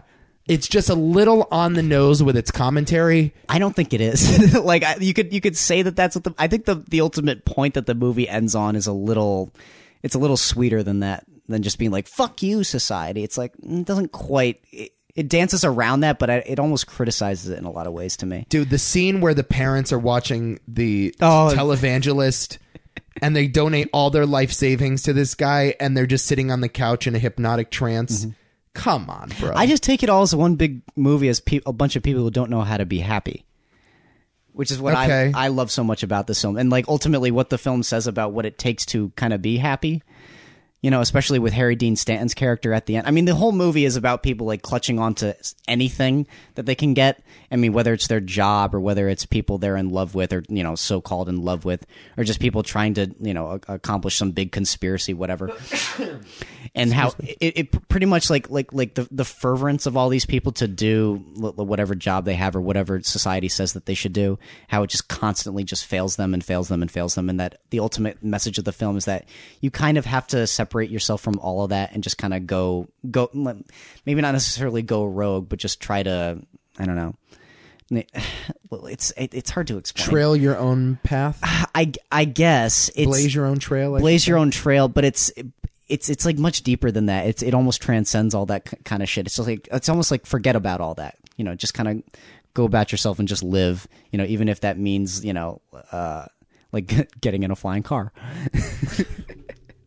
Th- there, there's something for me at least th- there's something to be said about the fact that everyone ends up kind of being fucked in the end aside from that like janitor character who's the only one who has has seems to have any idea of what's really going on or has seems to have any idea of like what's what what his surroundings are really all about the fact that he doesn't really care about like the way he looks or what he talks about or anything like that he just kind of is He can most clearly see the truth in front of him. Is that the idea? I mean, he's the only one that really believes in the aliens. kind of well i don't even know if he believes in the aliens in us he doesn't say that I he's think he says so much, does he not? I no, I don't think he does. I think he he he mentions it, but he doesn't say that they're aliens. I think. Well, he's when he, when he's talking by the trash can. Yeah. he he says that they're like time travelers. Right. So he's he's crazy, and even Otto is like, you, you smoke a lot of acid or like take a lot of acid in your time. Right. And he, he he says the line, "The more you drive, the less intelligent you are." I love that line. Why? I fucking love, love, love, love, love that line. Why? I think it has a lot to say about like how we interact with everything around us, even just like like watching too much TV or what or whatnot. The fact that we are sort of sort of hunkered down by our own devices, and like again, like what what. How does that help you beyond like just like walking from place to place? Aside from the fact that it's more convenient, but for your mental state, does that really make you any like better? yeah, this to me sounds like a bunch of hippie punk bullshit. I mean, th- that's just how I take it. No, I love. Oh, I love that line. Okay. or just or just the, the the the double entendre with the more you drive, the less intelligent you are. It's like okay, maybe could be right. You're sort of out of touch, and I agree with that. I'm not going to say I'm going to stop driving in both terms, but but I but I at least admire that idea because it does make you think. Not an eco movie. No, Not an eco movie. no, Don't like the style. Don't like the weird musical choices. I knew right away when like the first scene of the movie is the cop getting eviscerated by the trunk. By the way, you mentioned that this might have been a why is this a thing movie? It's definitely a why is this a thing I movie. told you. Yeah, definitely. We, it, we would have been better off just talking about it on that podcast and scrapping it on here and just nominating the Karate Kid. Um, yeah, you wish. yeah. Uh, ugh, I knew right away. It's just it's the effects are Janky. ridiculous. N- Not even janky. It's just cartoonishly bad. It's fi- It's like right off of a punk album though, which I love. Yeah, exactly right. The characters, like Emilio Estevez, is so annoying. I just find his character to be annoying. No, I love. His I just character. find him to be such like a shallow bad boy. Well, he's an idiot. He's he's like the, he he wants to be a bad boy, but he's not good at it. Right. He's a fucking idiot. He's a loser. yeah, he's a loser tool. That's what he is. It's so I didn't find anything relatable about him or his worldview whatsoever. I just found him to be annoying. And so You when personally don't relate to him, but there's plenty of people like exactly like this guy. I'm sure it's like the dude doesn't smile. It's like he has an earring and he doesn't smile. It's like two things I hate about people.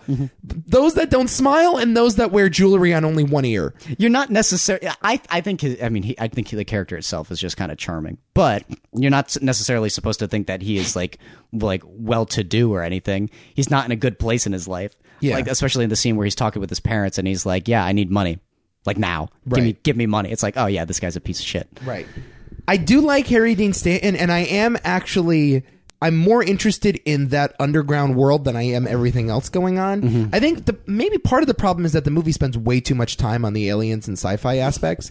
What did you expect before going into this movie? Did you s- think it was going to be about uh, Repo Men? I had no idea what this movie was about. I really didn't. I thought like I saw the poster. Oh, I thought maybe he was playing a cop or something. And then you told me no, th- these two characters play repo men. So I'm like, all right, I- but I know it's weird. Had no idea there was a sci-fi element. Uh, But again, I just found that stuff to be very annoying and very dated. It was so 80s. All of this just random genre stuff. It just felt very of a different time. Mm-hmm. Those those uh the trio of bandits that Oh, go yeah. around just robbing convenience stores. Like I think I was meant to laugh more than I actually did. and here's the thing: is like I think this is the biggest difference between you and I. I think this movie's I hilarious. didn't find it that funny. Oh, I think it's so fucking funny. Like it's this running gag where these bandits they rob a bunch of convenience stores and then Harry Dean Stanton and Emilio Estevez show up like like 10 seconds later. I love that. completely unaware of just what went down. And I just found that all distracting. I was way more interested in this in this collection of thieves Mm-hmm. that was doing this job that no one else really wanted to do. I love the scene where Harry Dean Stanton is showing them the ropes, showing Yeah. Emilio Oh, the yeah. ropes like training day style. Yeah. Where he's like, I don't know, a single repo man that doesn't do speed. Yeah, that- And they snort cocaine right there on the spot. People spend their lives getting out of tense situations. Repo Man spends his life getting into tense situations. Right. Love that I stuff. dug that shit. Like I dug like the the daily grind of repossessing cars and all of those characters, those weird idiosyncratic characters. So you just wanted a movie about people repossessing cars, essentially. I think honestly, if you take out all the sci-fi elements, I like this movie a lot more. Okay. I do. I think if you take out everything weird about it, I would have dug it. I think that's my point. I just want I because I really I was endeared by those people, and I I. I, Me I too. guess I guess I sort of I enjoyed the mundane aspects because what you're describing, the movie that you're describing on a thematic level, is about the sort of the pointlessness of, Mm-hmm. of the daily grind of life. of everything almost almost everything it's almost kind of nihilistic in that way Hmm. which i don't usually like but this movie adds such like a touching spin on it that i Right. that i just can't help but fall in love with it So like just make that movie. I, I just want to I want to see that movie. I don't need the fantastical elements because Mm-hmm. I'm not really sure what they mean in the grand scheme of things. I'm sure there's a reason for them. Yeah. I'm sure thematically all of those genre elements are in there and they exist for a reason, but i don't know doesn't matter to me it's just well made a lot it's it's it's fun. to me it's very well made yeah and it is It's a well made. ton of fun uh, and like i said like a lot of thing that a lot of things that carry me through this and it's just the tone of the film like a lot of those crazy things that that happen i'm like yeah it doesn't s- odd, oddly it does not surprise me that this man was just vaporized almost immediately there's something about that line when he pulls him over and he asks what have you got in the trunk for no reason Right. at all it's just to further the plot and it's and her, i don't know why it, it makes me laugh every time where he's just like oh you don't want to look in there it's just so funny to me and i don't know why it's funny it just works and there's so much of that in that film All right. Well, you appreciate the filmmaking a lot more. I'm not into the whole steampunk. well it's not it's not no it's not, Not really steampunk, not- but- it- it's just punk Yeah, ju- I don't know. you know that you know Not my sense of I had the same problem with Brazil. I just didn't like the style. The style just felt very distant to me. I couldn't sink my teeth into that movie. it just it's well, i mean this is a v- gritty and just dirty movies too Right. it's not it's like kind of a nasty like you almost want to take a shower after you watch it kind of a film Entirely. and it's just like again it's the, the, the comedy is like very very offbeat and it's strange and it's also some, some at times kind of mean spirited but like again i just love cynical humor like that I would also not recommend watching it at 1:30 No. a.m., which i was like jesus you which I did. dummy And I'll admit, I didn't like fall asleep, but my eyes closed a couple times and uh, opened them back up, and I'm like, wait a minute, there are aliens in this movie. where there's not again like maybe there's aliens may- maybe there's not this movie pulls a lot from the from the frustrations with the reagan administration and they directly cite that multiple times in Yeah. the movie Yeah. which is always interesting to me because alex cox is uh, british so it's like what do you care man yeah, who fucking cares? yeah just doesn't doesn't speak to me. I don't know. It speaks to some. It doesn't speak to me. lots of people like again frequently cited as one of the best movies of this year which is always interesting to me when i watch it because i again it's like a, the type of film that i would consider one of the best of the year but i, I don't think like many, many critics would but for some reason they loved it I understand. yeah Okay. I get it. Shall we make a decision? Yes. Okay. I am going to take the liberty of crossing out Repo Man, Paris, Texas, and A Nightmare on Elm Street. That's sad. Do you agree with all those choices? Paris, Texas is so good. Well, no one has seen Paris, Texas, so that's a problem. Uh, very few have seen Repo Man. That's a problem. More people have seen Repo Man, which is so funny to me. And Nightmare on Elm Street is Nightmare on Elm Street. So I think. What does that mean? What do you mean by you that? know what I mean. Yeah, you fucker. I would, I would, I would almost put it above. It's close with Spinal Tap. So let me put it this way, and then I'll let you interject. Um, I know where you're going to go. However, I think the Academy got it 100% right this year. It's one of the few choices that I thought, yeah, that's that's the right one. Amadeus is the best movie that came out this year. Okay. Okay. Um, the Terminator, I think, goes without saying, is the most iconic, has the fondest legacy, has spawned the most reboots and sequels. People still reference it. It made Arnold Schwarzenegger into the man we now know him today. Yep. It's done the most for cinema. Yeah. So it's there. And Spinal Tap created a subgenre, mockumentary. And like, I, I do not want to undersell how significant. Oh that God, is. no, no, no. It's very, very important. It's really, really, really important. Movie that you- again, it's very important. It's one that everyone who has seen it kind of loves it. And uh, yeah, it, it it's another movie that I think a lot of people don't necessarily know about. Like no one knows that this is the one that kind of started it all. it's still a very popular movie in in film circles and you know i think a lot of the time we we give uh the casual moviegoer too little credit you know it's like if people saw spinal tap like if like our friends that don't watch movies saw spinal tap they would love it too so it's not just like a niche cult classic you know if I if you put a gun to my head, I was thinking about this last night. Gun to my head. I would feel best about putting Spinal Tap in. just because I think it's the best combination of all three Okay. in terms of impact, quality, legacy. And I know you're going to make the argument for Terminator, and I I understand why that might be the obvious choice, but I I I, I don't know. I just think that one had the the biggest impact, and I could make the argument it's one of the best movies here for what it's trying to accomplish. Well, first of all, Terminator's a better movie. Maybe, Uh, no. maybe. Shut up. Terminator's the better movie. Uh, uh, as far as impact, again, like you, you, you talk about this stuff and you talk about like like the influence on the industry, and this is a movie that sort of defines other movies to come and more movies that we're gonna nominate. Yeah. Tom's doesn't really do that. If we did a television uh, segment, then we could probably talk about Spinal Tap. Yeah, but don't you consider that filmmaking? Isn't that like impact on filmmaking? This is the movie Hall of Fame, motherfucker. yeah, but we're talking impact. I don't care.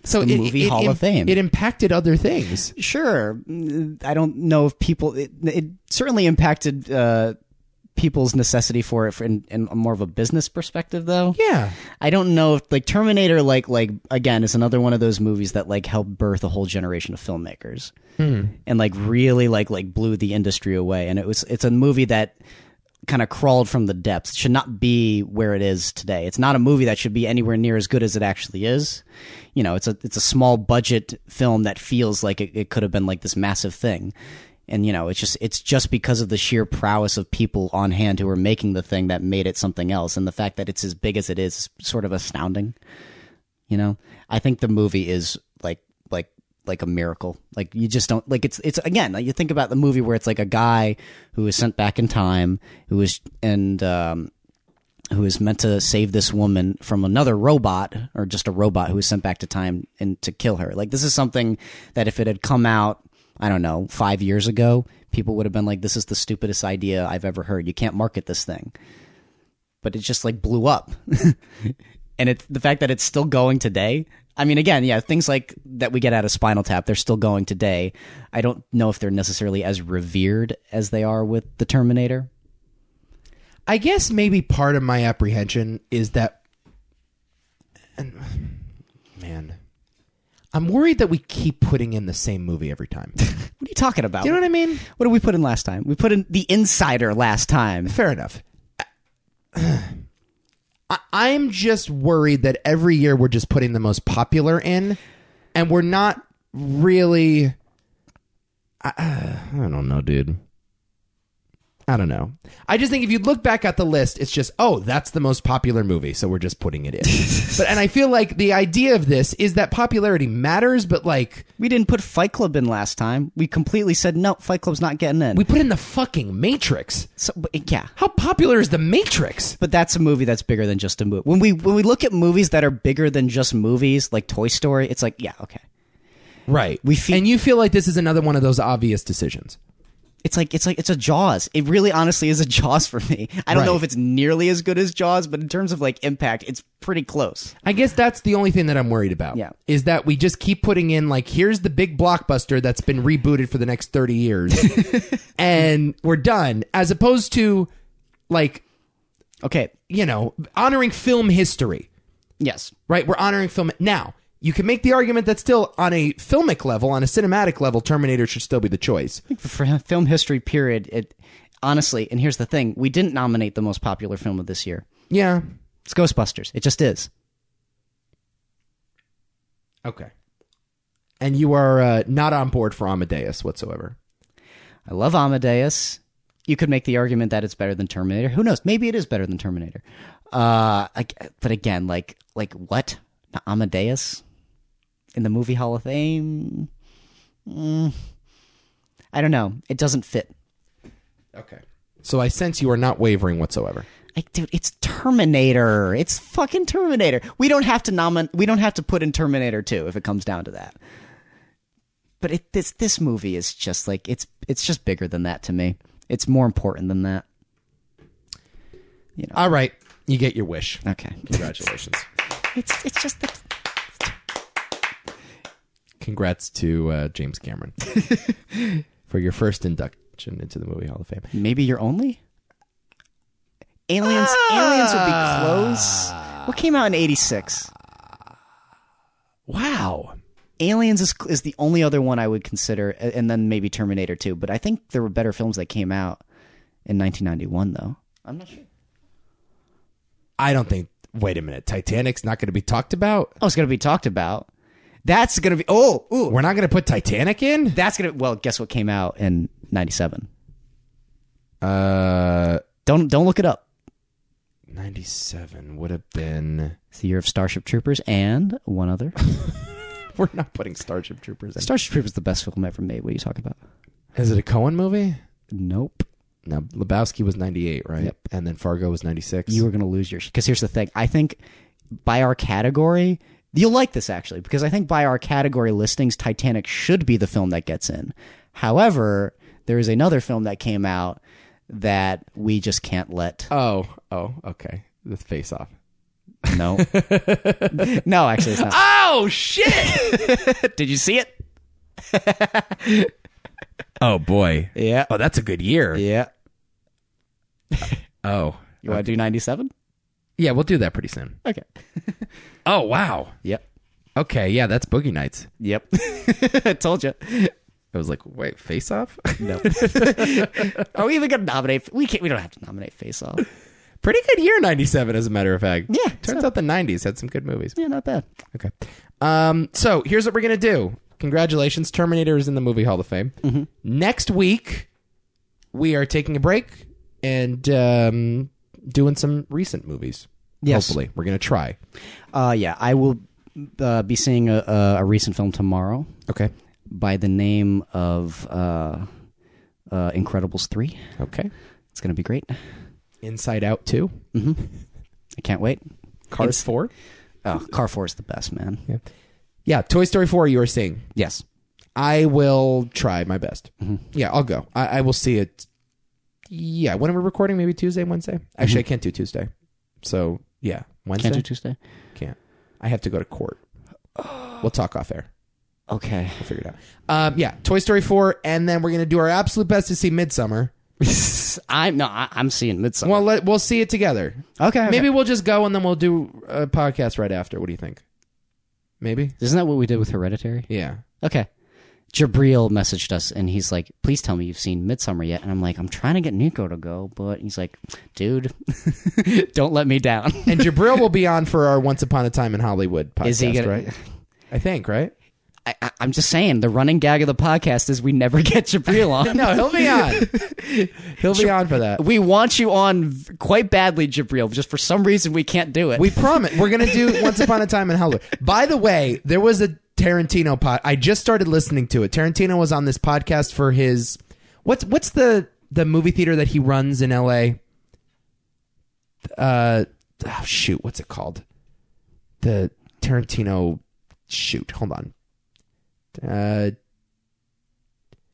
the uh. Ah. What's the name of the movie theater that Tarantino programs? Do you know it? no, I don't. Because I know what you're talking about. The New Beverly. New Beverly Cinema. Okay. So he was on a, the New Beverly podcast and he talked about this movie, his upcoming movie, for two and a half hours. Yeah. And I only listened to like a half hour of it and it's amazing. And I would recommend he talked about it. Yeah. He like talked about his inspiration and like the characters and where he got like their backstory from. He talks with such passion for Once Upon a Time in Hollywood. I am so amped up for this. And I would recommend listening to this podcast because it'll get you in the right mood for it. I know I, this better not be like us, where it's like I was so fucking ready for that movie, and then it's just like, eh. Yeah, this movie is going to dominate my August. It's just going to be everything. so I cannot wait for that. So yeah, we will hopefully do Toy Story 4 Midsummer and maybe I'll I'll sneak in Spider-Man. I don't know. We'll see. I just don't want. I, I'm. I just want to be done with Marvel movies. I just can I be done with Marvel movies? But there's a multiverse, Adam. the multiverse is real.